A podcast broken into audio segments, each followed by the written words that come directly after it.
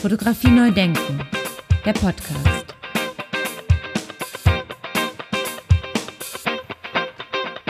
Ja, schön, dass ihr wieder dabei seid. Herzlich willkommen zu meinem Podcast Fotografie neu denken.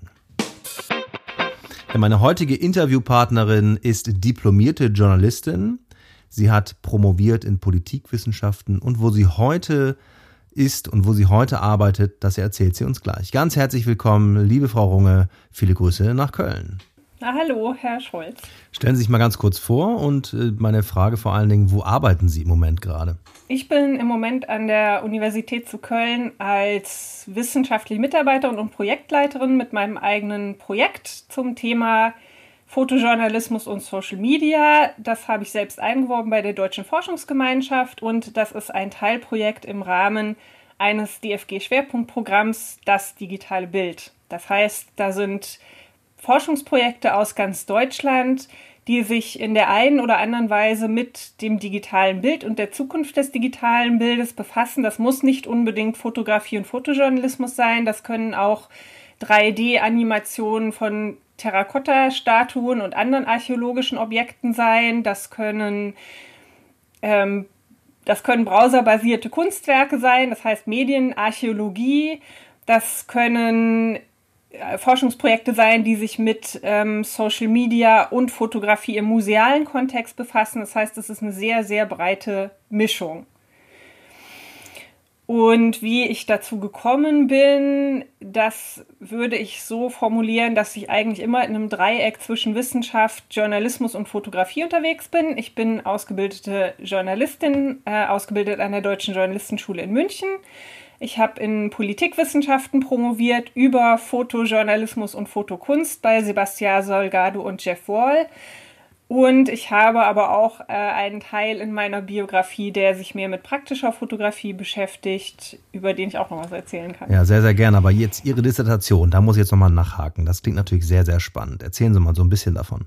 In meiner Dissertation Glamour des Elends habe ich mich mit Ethik, Ästhetik und Sozialkritik bei Jeff Wall und Sebastião Salgado beschäftigt, weil ich den Eindruck hatte, dass man die beiden insofern gut vergleichen kann, einerseits, weil sie sehr unterschiedliche fotografische Herangehensweisen haben, aber gleiche Themen behandeln. Also beispielsweise Gewalt, beispielsweise Migration, beispielsweise Transformationen des Lebens in der Arbeitswelt. Und dass aber sie unterschiedliche Herangehensweisen haben, insofern, dass natürlich Jeff Wall konzeptuell arbeitet und dass er dadurch Möglichkeiten hat, Geschichten zu erzählen oder auf Themen hinzuweisen, die im Fotojournalismus nicht unbedingt gezeigt werden. Also ich habe das als Missing Links bezeichnet.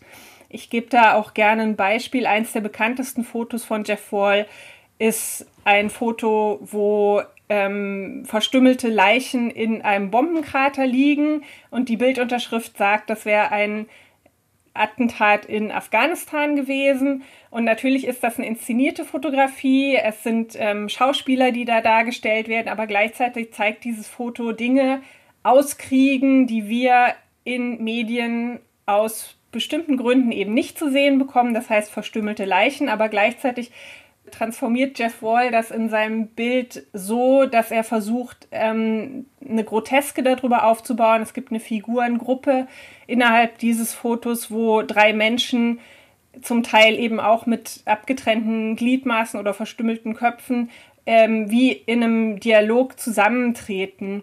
Und das sind Bilder, die werden im Feuilleton gedruckt, weil sie Fotokunst sind. Aber sie werden nicht unbedingt da gedruckt, wo eigentlich diese Themen verhandelt werden, nämlich im Politikteil. Und deswegen war es für mich wichtig und spannend, auch nochmal zu gucken, wie Sebastião Salgado als klassischer Dokumentarfotograf das macht, dessen Bilder allerdings auch eher im Feuilleton gedruckt werden und weniger eben aktuelle fotojournalistische Nachrichtenfotografie sozusagen zeigen. Für mich ist der Link zur politischen Philosophie eben über die Themen Ethik, Ästhetik und Sozialkritik, weil in beiden Werken oder Werkgruppen von den Fotografen ethische Themen verhandelt werden. Und meine These in dem Buch ist, dass ich finde, dass Ethik und Ästhetik zusammengehören Also das heißt, dass auch die Punkte, die Salgado oft vorgeworfen werden, er würde Armut ästhetisieren, für mich eigentlich nicht so richtig zutreffen, weil ich finde, dass eine Ästhetisierung von Leid oder von Armut in Fotografien den Sinn haben kann, zu entlasten. Also das heißt, die Ästhetik wird als Kommunikationsstrategie genutzt, damit wir uns mit Themen beschäftigen können als BetrachterInnen, die wir ansonsten vielleicht eigentlich gar nicht unbedingt anschauen würden oder mit denen wir uns unbedingt auseinandersetzen würden. Und der zweite Punkt ist, dass Salgado, und da zitiere ich ihn sinngemäß, selbst gesagt hat, diese Vorwürfe des Pathos und der Ästhetisierung von Leid, das sind Vorwürfe, die kommen aus Amerika, aus Nordamerika und aus Europa und eigentlich aber nicht aus Südamerika. Er ist ja Brasilianer, er ist in Brasilien aufgewachsen oder beispielsweise aus Indien. Und er sagt, wir wachsen in komplett anderen Lichtverhältnissen auf und das Licht ist einfach so. Ich habe eine andere Seeästhetik oder eine andere Fotografieästhetik, weil ich in anderen Lichtverhältnissen aufgewachsen bin und auch, weil in den Gesellschaften Armut vielleicht viel alltäglicher und sichtbarer ist, als es bei uns in den Gesellschaften sind. Und deswegen finde ich die Verbindung zu Jeff Wall eben ganz spannend und faszinierend, weil er eben die Dinge herausholt aus dem Unsichtbaren und in seine Fotokunst einbringt, mit denen unsere Gesellschaften sich eben vielleicht auch nicht unbedingt befassen möchten. Woran machen Sie das fest und woran könnte das liegen, dass das so ist? Also ich kann mir schon vorstellen, dass es mit Tabuthemen in unserer Gesellschaft zusammenhängt. Also beispielsweise das Thema Tod ist nicht ein Thema, über das gern gesprochen wird. Es ist kein Thema, das im Alltag unbedingt stattfindet. Und da würde ich jetzt ganz kurz einen Schlenker zum Ukraine-Krieg tatsächlich auch machen. Es gab relativ viele Fotos, auf denen bei Beerdigungen gezeigt wurde, dass die Person, die gestorben war, in einem offenen Sarg gelegen hat. Also auch Leute, die tatsächlich erschossen wurden, die dann beispielsweise mit einem leichten Tuch abgedeckt wurden, aber wo der Sarg eben offen war und die Leute sich am offenen Sarg verabschieden konnten. Und das ist was, das kenne ich jetzt aus den deutschsprachigen Ländern eigentlich nicht. Und man muss sagen, dass da auch relativ viel Fehlinformation in den deutschsprachigen Ländern herrscht, weil viele Sachen erlaubt und möglich wären bei Beerdigungen, die aber nicht gemacht werden oder auch nicht angeboten werden. Also da würde ich einen ganz interessanten Twitter-Account empfehlen von Sarah Benz, Sarggeschichten, die zum Beispiel darüber aufklärt, was erlaubt ist und was nicht erlaubt ist und mit ganz vielen Vorurteilen oder Fehlurteilen einfach aufräumt. Und deswegen würde ich tatsächlich sagen, es ist eine Frage von einer gesellschaftlichen Akzeptanz von Themen, wie diese besprochen oder bebildert werden. Ich würde da tatsächlich auch ganz gern noch was zum Ukraine-Krieg sagen, auch wenn die Fotos jetzt schon ein paar Monate her sind. Einmal von Lynsey Addario, das Foto, was hier in der Nähe von der berühmt-berüchtigten gesprengten Brücke in Irpin, einem Vorort von Kiew, gemacht hat und was auf der Titelseite der New York Times abgedruckt wurde, Anfang März 2022. Und dieses Foto 4 Menschen zeigt 3 von einer Familie und ein Toter, der eben die Familie begleitet hat, die bei einer Explosion eben ums Leben gekommen sind. Und Lynsey Addario sich in vielen, vielen Fernsehinterviews und auch Textinterviews und Podcasts danach mit der Frage beschäftigen musste, warum sie dieses Foto gemacht hat und warum es bei der New York Times auf der Titelseite gedruckt wurde. Und da war natürlich ein Aspekt, dass diese Menschen eigentlich auch schlafend aussehen. Also die sind massiv gewalttätig gestorben. Und hier würde ich tatsächlich an meine Doktorarbeit auch wieder anschließen, weil das auch eine Form von Entlastung ist, dass man eben diese ganzen Wunden eigentlich nicht sieht, sondern dass auch hier eine Ästhetisierung von dem Tod eigentlich stattfindet, weil wenn die Wunden sichtbar gewesen wären, dann hätte eventuell auch die New York Times das nicht gedruckt. Was ich aber in den anschließenden Wochen der Diskussion so interessant fand, war, was es für eine Diskrepanz zwischen angloamerikanischen Auffassungen und deutschsprachigen Auffassungen in bildethischen Betrachtungen gab. Also einmal, dass die New York Times sehr gute Gründe dafür genannt hat, warum sie von ihrer eigentlichen bildredaktionellen Linie abgewichen sind. Also, dass sie eigentlich keinen Toten zeigen, aber hier aufgrund der Tatsache, dass es sich um ein Kriegsverbrechen handelt, das durchaus als dokumentarische Pflicht und fotojournalistische Pflicht gesehen haben, das zu veröffentlichen, während in Deutschland bildethische und auch wissenschaftliche Stimmen sehr vorherrschend waren, die gesagt haben, man müsste das Persönlichkeitsrecht beachten, man müsste die Würde der Leute beachten.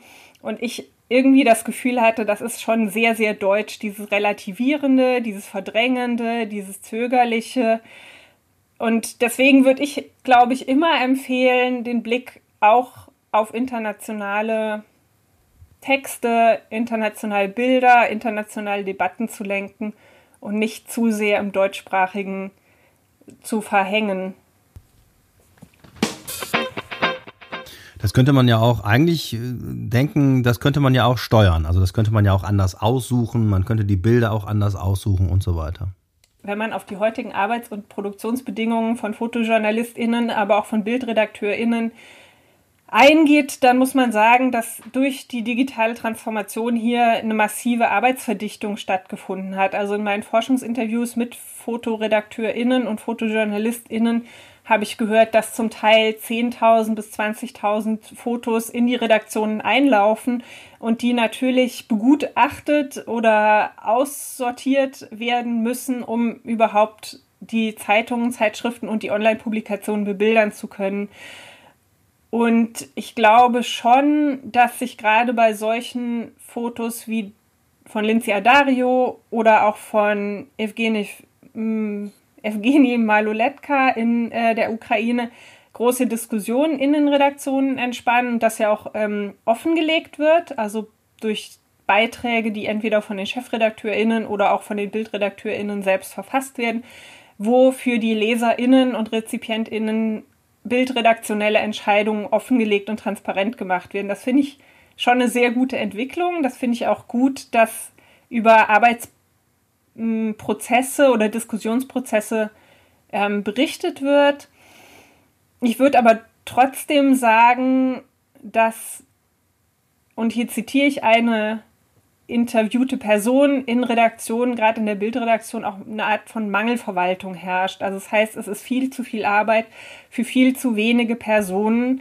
Ja, 10.000 Bilder, das ist ja irre. Ich glaube, diese höhere Transparenz über bildredaktionelle Entscheidungen hat man sehr klar gesehen, als Alan Kurdi, das ertrunkene Kleinkind an der Küste in der Türkei, diskutiert wurde. Da hatten wir eigentlich eine vergleichbare Diskussion mit vergleichbaren Argumenten, wie wir es jetzt in der Ukraine haben. Also die Diskussion, was darf man zeigen, wie weit darf man gehen.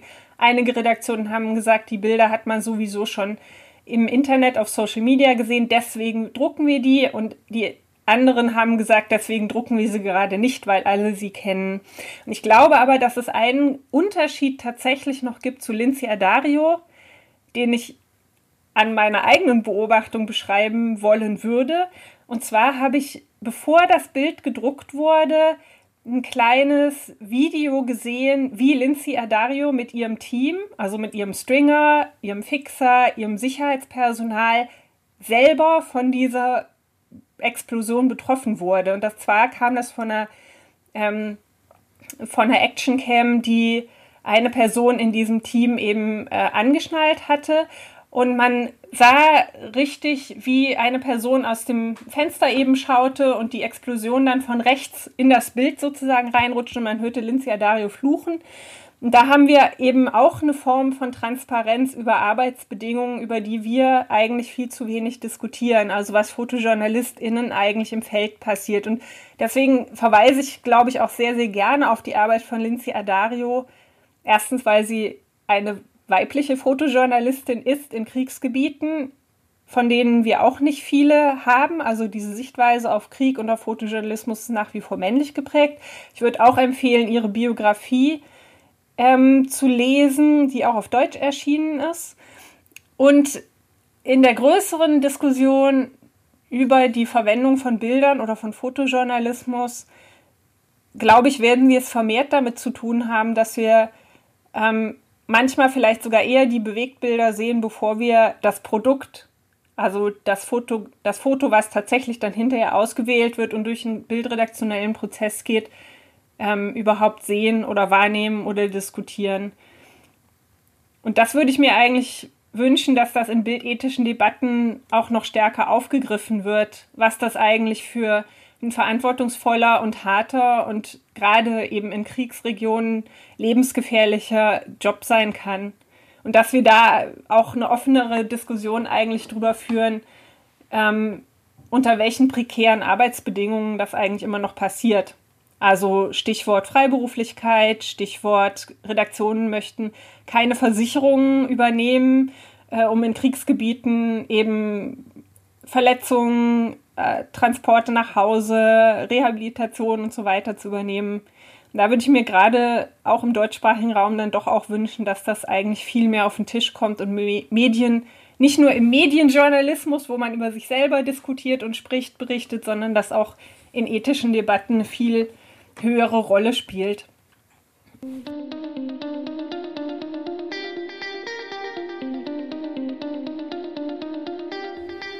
Da schließt sich für mich die Frage an Sie, was ist denn Fotografie für Sie heute?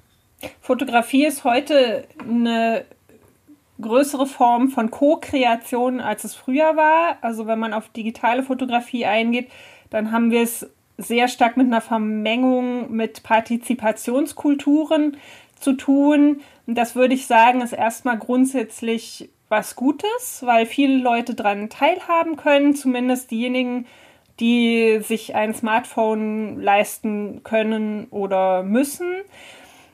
Und dadurch auch, denke ich, Menschen eher fotografieren, als es früher der Fall war. Also beispielsweise, wenn man in die Familienfotografie guckt, dann war es sehr oft so, dass der Mann den Fotoapparat bedient hat. Die Frau war im Fotoalbum abgebildet, die Kinder waren im Fotoalbum abgebildet, aber eigentlich, dass eine dezidiert weibliche Sicht in den Fotoalben war, ist eigentlich nicht so unbedingt der Fall. Und das finde ich zum Beispiel schon mal eine ganz interessante, gute Sache, dass viel, viel mehr Menschen Zugang zu Fotografie oder zur praktischen Fotografie haben, und wie professionell oder wie beiläufig sich das dann ausgestaltet, finde ich einfach nochmal eine ganz andere Frage. Also auch, dass Fotografie dann plötzlich einfach der Notizzettel wird oder dass es eine visuelle Kommunikation analog zur Sprache in Messenger-Diensten wird, wo eigentlich überhaupt gar nicht mehr drüber nachgedacht wird, ist das jetzt Fotografie? Oder ist das einfach eine witzige Situation, die ich meinen FreundInnen mitteilen möchte? Oder möchte ich meinen Eltern zeigen, dass ich den Kühlschrank aufgefüllt habe? Oder was auch immer. Also es ist eine Form von einer Ausweitung von Kommunikation oder von visueller Kommunikation im Alltag. Und die andere Seite ist aber durchaus auch, dass sich das Verhältnis von ProfifotografInnen und AmateurInnen ändert. Ich verwende nicht so gern das Wort AmateurInnen.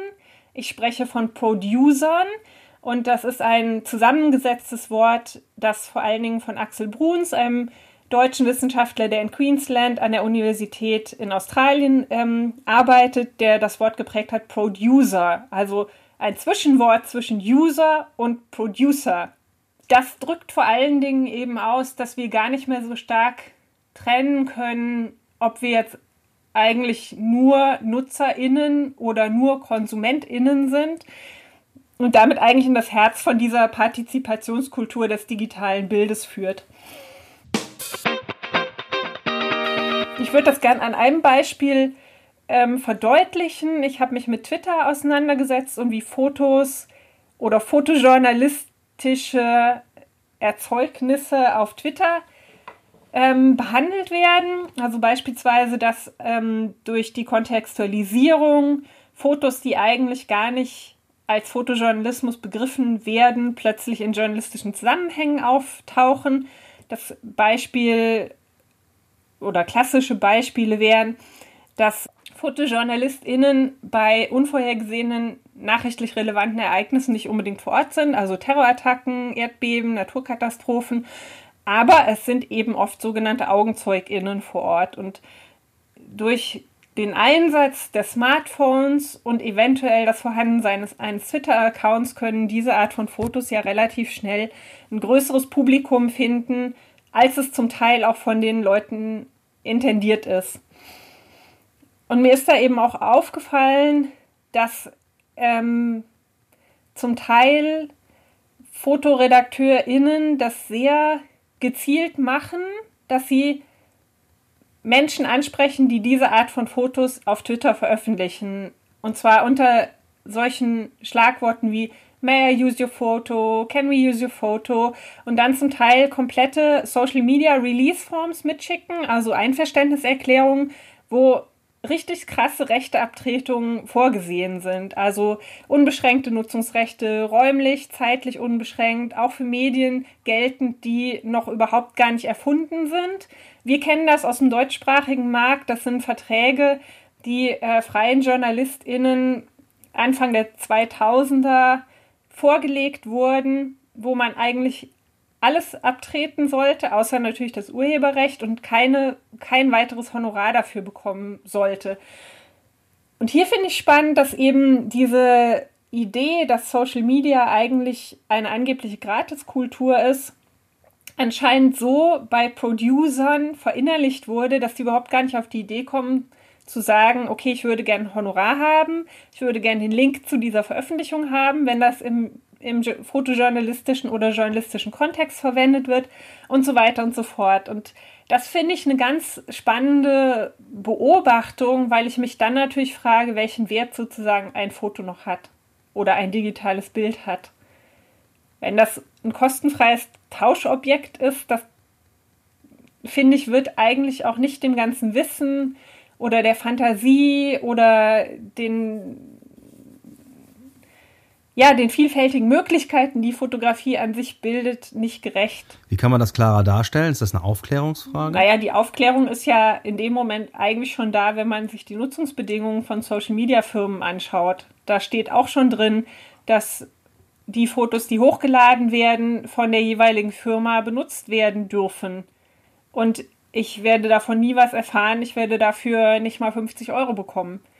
Das ist, glaube ich, was offensichtlich liegt, also hidden in plain sight, weil wahrscheinlich viele Leute das nicht lesen oder sich halt eben auch nicht als professionelle FotografInnen verstehen und vielleicht auch gar nicht auf die Idee kommen, dass sie ein Recht darauf haben, zu sagen, du kannst es verwenden, aber das sind meine Konditionen und ich muss nicht das annehmen, was mir hier vorgelegt wird, sondern ich kann und darf und muss verhandeln.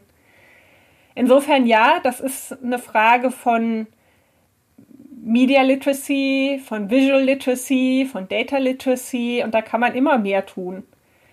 Man kann im Deutschen auch das Wort der redaktionellen Gesellschaft dafür verwenden, dass wir eigentlich in einer Zeit leben, wenn wir uns als ProducerInnen verstehen, eigentlich alle so eine Grundlage an Handwerk, das in Redaktionen oder das im journalistischen Kontext vorhanden ist, in unseren Alltag integrieren. Wäre da nicht wichtig, dass die Dinge vereinfacht werden und jetzt zum Beispiel man sich nicht irgendwie 20 Seiten Text vorher auf Englisch durchlesen muss? Also aus VerbraucherInnen-Sicht wäre das auf jeden Fall eine Möglichkeit. Aber man kann in solchen Bewusstseinsmachungsprozessen natürlich auch noch ein paar andere Sachen kommunizieren. Also man könnte sich überlegen, welche Bilder sind es mir wert, meine eigenen Rechte stärker auszuüben als andere. Ich nehme auch an, dass diese Diskussion uns eigentlich noch mehr beschäftigen wird, je mehr Facial Recognition in den Alltag einkehrt. Also das heißt, je mehr automatisierte Gesichtserkennung möglich sein wird und auch angewandt wird. Und da haben wir im Ukraine-Krieg eben auch schon einige Beispiele gesehen. Also wenn Sie sich an das Foto oder an die Serie von Fotos erinnern, die Evgeniy Maloletka und Mislav Tschernow im Mariupoler Geburtskrankenhaus gemacht haben, als das bombardiert wurde und diverse Frauen auch gerettet wurden, dass in russischer Propaganda zwei Frauen, die eine auf einer Trage liegend, die später verstorben ist, und eine andere Schwangere, die Maloletka 1 oder 2 Tage später mit dem neugeborenen Baby in einer anderen Geburtsklinik aufgesucht hat, dass die von der russischen Propaganda als eine Person bezeichnet wurden und als Schauspielerin. Und da hat, wenn ich mich richtig erinnere, Bellingcat über Gesichtserkennung einfach auch beweisen können, dass das 2 unterschiedliche Menschen sind. Und da kommt man natürlich zu dieser Frage, also zu was wendet man was an? Man kann nicht alle automatisierten Verfahren verdammen, sondern man muss da, glaube ich, auch in eine sehr ethische Debatte, da sind wir wieder bei Ethik und Fotografie, dann einsteigen, wofür man was verwendet. Ja, was ich dann auch mal wieder höre, ist, dass bei der Ausbildung zur Journalistin, zum Journalisten die Fotografie kaum eine Rolle spielt. Was die Ausbildung für JournalistInnen in Deutschland oder im deutschsprachigen Raum betrifft, da glaube ich tatsächlich, dass das nach wie vor eher marginalisiert ist und wahrscheinlich auch noch weiter marginalisiert wird. Man hört immer wieder auch von Lokalzeitungen, von großen Regionalzeitungen, dass einfach die Fotoredaktionen und Bildredaktionen gestrichen werden. Und dann zwar vielleicht noch 1, 2 angestellte FotografInnen da sind, die dann auch ins Feld rausgehen, aber ich frage mich dann doch schon, ja, wer koordiniert eigentlich die Termine? Wer wählt aus? Wer macht die ganze Bürokratie dahinter? Also Bildverwaltung ist durchaus auch Bürokratie. Es ist Verifikation von Bildunterschriften in Agenturen. Es ist Verifikation von Bildmaterial, das man aus Agenturen oder auf Social Media bekommt. Aus meiner Sicht wird das eigentlich ein Beruf, der immer anspruchsvoller wird und dann gleichzeitig eigentlich immer weniger Ressourcen da zur Verfügung zu stellen oder auch den Beruf innerhalb von der Redaktion so aufzuwerten, dass er als gleichwertig mit TextredakteurInnen angesehen wird, das fehlt, glaube ich. Da würde ich auch aus Forschungsinterviews mit BildredakteurInnen zitieren wollen, wo ich mehrfach gesagt bekommen habe, dass BildredakteurInnen sich mit TextredakteurInnen darüber auseinandersetzen müssen, dass Copyright und Urheberrechte für FotografInnen und FotojournalistInnen und BildurheberInnen genauso gilt wie für Texterinnen. Und gleichzeitig schwingt da natürlich irgendwie auch mit, dass die journalistische Wortsprache immer noch als höherwertig begriffen wird als die journalistische Bildsprache. Warum ist das im angloamerikanischen anders? Im angloamerikanischen Raum ist es auf jeden Fall so, dass nach dem Zweiten Weltkrieg bildorientierte und auch fotoreportageorientierte Magazine wie Life einen großen Verbreitungsmarkt hatten. Das waren Magazine, wo auch viele Magnum-FotografInnen fotografieren wollten, weil da eben Platz war für Fotoreportagen und auch gewertschätzt wurde, dass die Magnum-FotografInnen in vielen verschiedenen Erdteilen auch in den 50er, 60er, 70er Jahren schon unterwegs waren. Vielleicht liegt es daran, aus welchen Richtungen Bilder und Fotos betrachtet werden. Im deutschsprachigen Raum ist das nach wie vor sehr kunstgeschichtlich geprägt und in internationalen Zusammenhängen, auf internationalen Fachkonferenzen, im wissenschaftlichen Kontext sehe ich einfach, dass da ein viel breiteres Beschäftigungsfeld auch in der Forschung mit digitaler Fotografie im weitesten Sinne stattfindet. Also das kann visuelle Soziologie sein, das kann Visual Anthropology sein, das kann Visual Culture Studies sein, das kann Visual Communication Studies sein. Und natürlich kann man das sehr oft unter dem Überbegriff von neuen Medien oder Medienwissenschaften zusammenfassen. Tatsächlich aber wäre es, glaube ich, ziemlich hilfreich, wenn man in der universitären Ausbildung das Bild an sich auch als eine Querschnittsaufgabe auffassen würde. Wir haben uns ja jetzt viel darüber unterhalten, wo auch so Bildwanderungen stattfinden, über Social Media, von Producern zu Professionellen und so weiter und so fort. Und Natürlich werden auch in Zukunft zum Beispiel KuratorInnen gebraucht, es werden BildarchivarInnen gebraucht. Und das sind eigentlich Berufe, die bei Studierenden oft überhaupt gar nicht im Sichtfeld sind. Und ich kann das auch deswegen sagen, weil ich früher Exkursionen mit Studierendengruppen nach Luxemburg gemacht habe, ans Centre National de l'Audiovisuel, wo die letzte zusammenhängende Fassung der Ausstellung The Family of Man von 1955 ausgestellt wird und wo es auch ein ganz, ganz tolles Kulturprogramm gibt. Und ich bin mit meinen Studierenden eben großzügigerweise vom CNA auch eingeladen worden, die verschiedenen Sichtweisen dort zu sehen und mit den Menschen zu sprechen, also mit FotorestauratorInnen, mit KonservatorInnen, mit KuratorInnen, BibliothekarInnen, den Museumsdirektorinnen und so weiter und so fort. Und ich glaube eigentlich, dass es ganz viele Berufsbilder gibt, die sehr viel mit Fotografie zu tun haben, aber die nicht unbedingt sichtbar sind und die oft auch in beruflichen Beratungen vielleicht gar nicht so offen liegen. Gerade für Kultur und ja, gerade für KulturwissenschaftlerInnen. Vielleicht spielt aber auch noch eine Rolle, dass eben Journalismus und auch Fotojournalismus als etwas angesehen wird und oft ja auch tatsächlich so ist, wo Quereinsteiger ihren Berufsweg finden können. Das sind nicht unbedingt Berufe, wo man genau das studiert oder studieren muss, wo man hinterher drin arbeitet, sondern auch die Person, die Opernregie studiert hat, kann hinterher im Kulturressort arbeiten. Und beispielsweise war ich in einer Fotoausstellung in Paris über Kriegsfotografinnen, also weibliche Sichten auf den Krieg.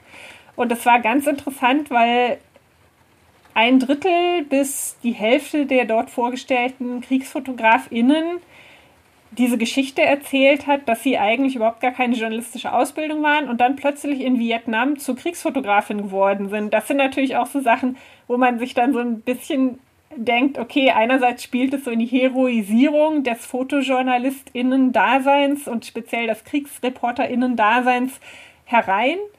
Aber auf der anderen Seite illustriert es halt eben doch schon auch, dass es eine Berufsform oder Berufswahl sein kann, wo mit einem starken Interesse und mit einer Ambition und auch mit guten Netzwerken man das schaffen kann, ohne einen formellen Studienabschluss zu haben.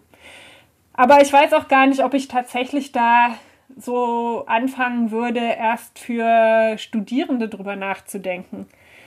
Also im Endeffekt ist eine Smartphone-Kamera etwas, was eigentlich schon ein kleines Kind bedienen kann und wo ein kleines Kind auch schon Freude dran hat, Fotos zu machen.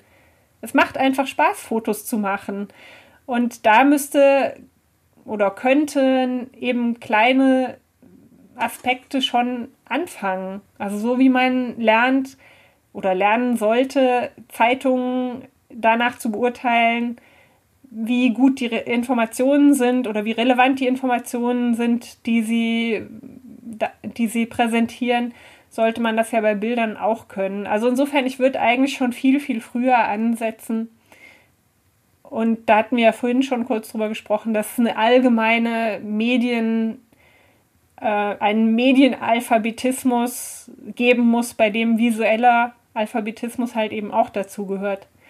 Was ich da auch noch gerne zu anfügen würde, ist, dass es immer mehr Möglichkeiten gerade online gibt, sich auch weiterzubilden. Also Bellingcat zum Beispiel bietet Workshops an, visuelle Verifikation zu machen. Also selber sich darin fortzubilden, wie man eigentlich Bilder verifiziert, Quellen verifiziert.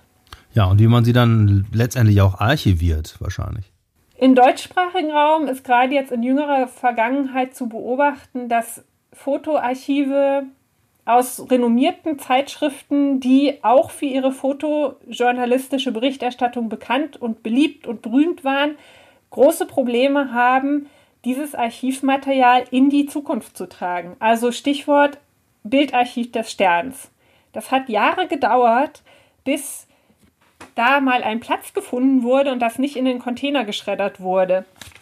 Und seit einigen Monaten wird dieses Archiv eben digitalisiert bei der Bayerischen Staatsbibliothek, bei einer öffentlichen Institution, die ein aus der Privatwirtschaft kommendes Pressearchiv für die Öffentlichkeit und für die künftige Forschung auch und für die künftigen interessierten, fotografisch interessierten Menschen bereithält. Und das finde ich irgendwie schon eine spannende Sache. Also was passiert eigentlich mit Fotografen, was passiert eigentlich mit Pressearchiven oder fotojournalistischen Archiven in der Zukunft? Und da könnte man jetzt noch eine andere Frage weiterdrehen, nämlich die Frage, was eigentlich passiert mit den ganzen Fotoalben, die auf diversen Dachböden, Speichern, Kellern liegen und ob die eigentlich überhaupt als Kulturgut erkannt und erfasst werden und welchen Ort die dann bekommen. Also fangen Heimatmuseen irgendwann an, diese privaten Erinnerungen zu sammeln, bevor die in den Container kommen? Oder Landesarchive?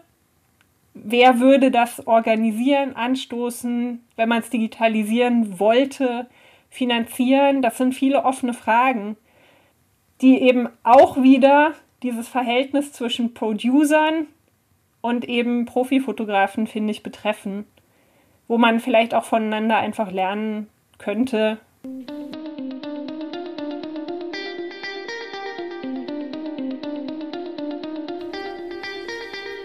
Ja, lernen könnte, schönes Stichwort. Müssen wir auch da wieder in andere Länder gucken, ins angloamerikanische, wo auch immer, ins skandinavische, was die Digitalisierung und das digitale Lernen angeht in unserer Schule bei den Kindern, apropos Smartphones und so weiter? Naja, wenn man in andere Länder guckt, dann sieht man, dass das einfach Standard ist. Also in Dänemark ist es Standard, dass Schulen digitalisiert sind und dass es auch digitales Lehrmaterial gibt. Aus der Ukraine hören wir das auch, dass das selbst in Kriegszeiten normal ist, dass Online-Unterricht einfach stattfindet, weil gesagt wird, Bildung ist wichtig, Bildung ist das Wichtigste, neben Spielen und neben Freisein, also plakativ gesagt. Und ja, was soll ich dazu sagen? Die ganzen Argumente liegen in Deutschland seit Jahren oder Jahrzehnten auf dem Tisch. Ich habe da eigentlich nichts anderes anzufügen. Wir sind mit der Digitalisierung hinterher, wir sind mit Frauenrechten hinterher, wir sind mit visueller Alphabetisierung hinterher. Also ich finde halt, dass da immer wieder ein Blick ins Internationale hilft. Ich glaube, dass wir in Deutschland uns halt sehr schwer damit tun, zu sagen, wir orientieren uns an internationalen Best Practice und nicht zu sagen, okay, wir haben das schon immer so gemacht. Also ich würde schon sagen, dass im wissenschaftlichen Kontext, in der Medienwissenschaft durchaus Interesse an Fotografie, an neuen Medien, an Social Media da ist und dass das zum Teil aber auch zu wenig bedient wird. Also Stichwort Wissenschaftskommunikation. Wenn wir als WissenschaftlerInnen über unsere Forschung reden, wir werden von öffentlichen Geldern bezahlt und wir sollen der Gesellschaft was zurückgeben, dann müsste da auch ein Schwerpunkt die visuelle Wissenschaftskommunikation sein. Also das heißt, dass eben auch über Bilder sich geisteswissenschaftliche oder medienwissenschaftliche Themen verhandeln lassen und verhandeln lassen sollten. Es hängt, glaube ich, sehr oft am Engagement von einzelnen Leuten oder einzelnen Gruppen, das einzufordern. Und das kann man letztendlich den Studierenden nicht vorwerfen, weil manche Sachen wissen die nicht. Also visuelle Wissenschaftskommunikation oder Wissenschaftskommunikation ist zum Beispiel auch nicht ein Schwerpunkt unbedingt in der Ausbildung, wo ich aber denke, naja, das könnte total interessant sein und das kann auch Berufsbilder oder Berufsfelder eröffnen, die für Studierende interessant sein können. Ja, herzlichen Dank für das Gespräch, Frau Runge, und ich hoffe, wir sehen uns mal persönlich. Dankeschön. Auf jeden Fall. Vielen Dank.